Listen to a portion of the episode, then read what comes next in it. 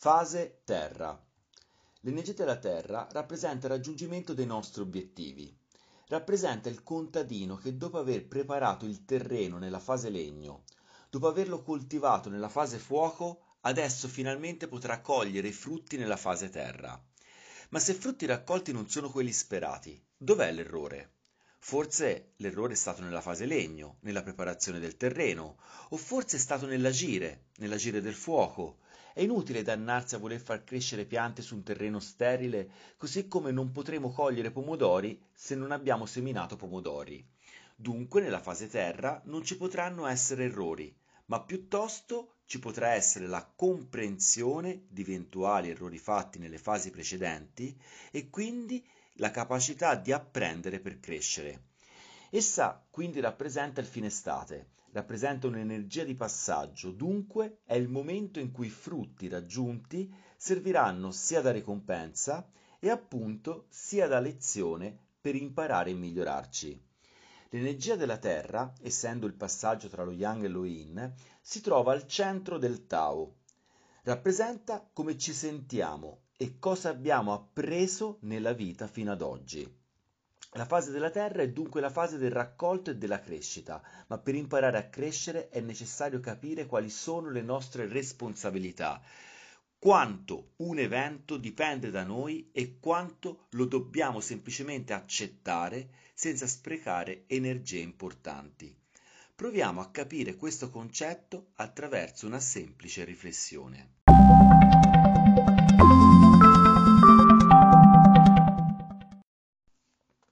Sei mai chiesto quanto puoi controllare davvero del tuo corpo?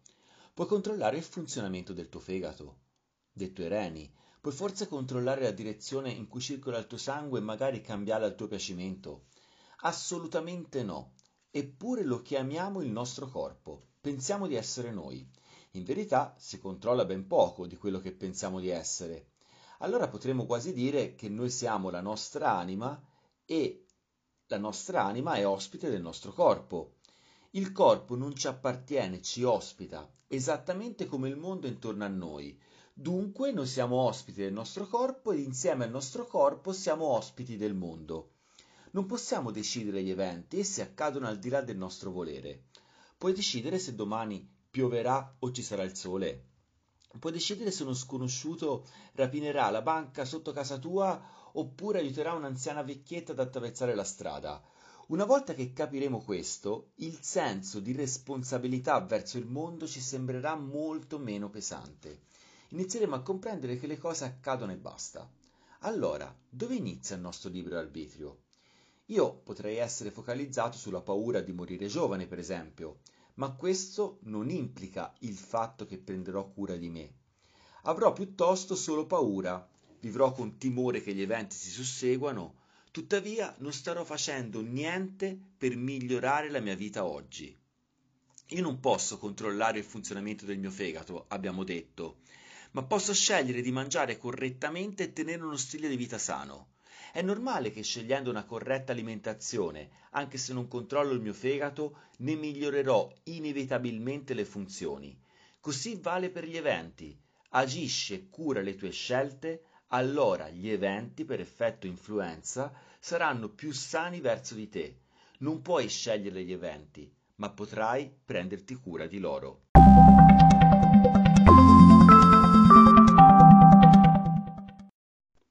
Ecco il senso del lavoro fatto in precedenza. È per questa ragione che dobbiamo capire le carte che abbiamo in mano nella fase del legno, dobbiamo capire come e dove giocarle nella fase del fuoco, perché la raccolta dei frutti nella fase della terra sarà determinata dal lavoro fatto in precedenza, ma anche dallo stato mentale che mi ha condotto a questo momento. Non disperdere energie in ciò che non dipende da te. Gli eventi succedano. Noi siamo non responsabili dei nostri eventi, ma delle nostre scelte. Non voler controllare il mondo che ti circonda, ma pensa solo a fare del tuo meglio ogni giorno. Pensa che non puoi cambiare il mondo, ma puoi lanciare un sasso nell'acqua e come i cerchi che crei intorno a sé, puoi influenzare il mondo che ti circonda. Quindi non avere paura del cambiamento, perché è normale che se continuerò a percorrere i soliti schemi comportamentali, sarà naturale cogliere sempre i medesimi frutti nella vita. Ecco perché l'azione alchemica della Terra è proprio il cambiamento, imparare a non addossarsi o addossare sempre la colpa per i mancati frutti, ma piuttosto imparare a cambiare per migliorare il pensiero della fase legno, migliorare l'agire della fase fuoco, allora inevitabilmente cambieranno anche i frutti della fase terra. E ricordati, se vuoi ottenere qualcosa che non hai mai ottenuto, dovrai essere disposto a fare qualcosa che non hai mai fatto.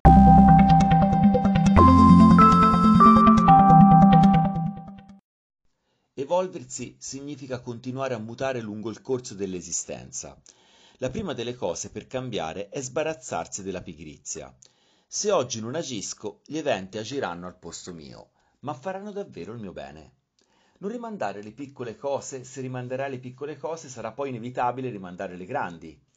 Sii efficiente, prenditi cura dei tuoi eventi, così come dovresti prenderti cura del tuo corpo affinché sia efficace ed in buona salute.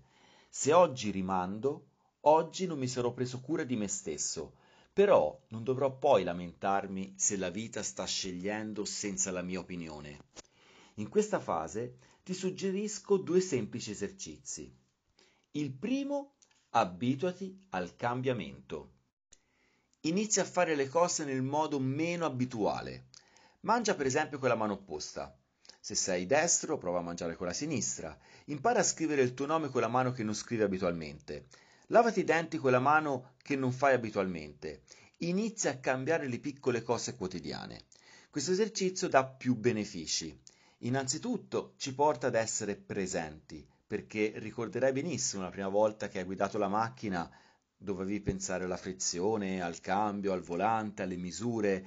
Era tutto difficile, quindi eri presente, eri nel qui e nell'ora, perché dovevi fare attenzione a quello che facevi. Poi hai fatto l'abitudine a guidare ed oggi puoi guidare e pensare a tutto altro. È normale, ogni volta che facciamo qualcosa in cui troviamo difficoltà, torniamo a essere presenti. Mangiare con la mano opposta vorrà ridire anche riscoprire sapori, sentire il sapore del cibo, gli odori, perché sarò più presente nel farlo. E inoltre, più cambio, più saremo presenti e ci staremo allenando a cambiare. Questa è la cosa importante, più si cambia, più saremo presenti e più ci stiamo allenando al cambiamento. Come puoi cambiare la vita se hai difficoltà a cambiare un solo gesto quotidiano?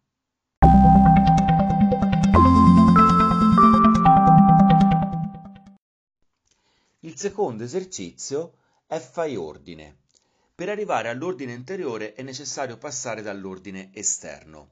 Metti a posto casa tua, il tuo luogo di lavoro, la tua auto, il giardino o qualunque altra cosa ti appartenga. Dedicati un periodo ad ordinare il tuo ambiente.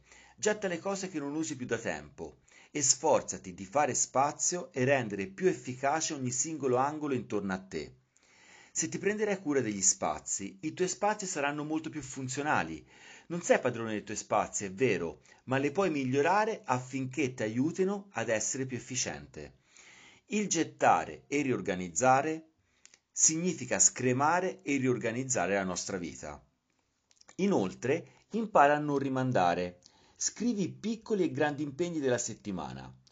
Il lunedì, per esempio, lo puoi fare. Poi, una volta organizzati nell'agenda, dovrai ogni giorno leggerli e mantenerli. Non rimandare gli impegni, più imparerai a realizzare, più ti sentirai realizzato. Attenzione, la tua agenda dovrà comunque comprendere sia attività di lavoro e di impegni, ma anche attività in relazione ad altre persone di svago. Il tutto dovrà essere sostenibile. Ricordati i tre cerchi che abbiamo fatto nella fase del fuoco: ambizione, relazione e personale. Ecco, la tua agenda dovrà comprendere questi tre cerchi. Quindi ok prendere un appuntamento di lavoro e un impegno, ma dovrai anche prendere un appuntamento con te stesso, per esempio per leggere un libro, un appuntamento con i tuoi figli per giocarci, un appuntamento con i tuoi amici per andare magari al bar a fare un aperitivo. Ed è importante che organizziamo il nostro tempo pensando a tutte e tre le sfere. quella dell'ambizione per realizzarsi, quella del personale per rigenerare le nostre energie e quella delle relazioni per stimolare le nostre emozioni.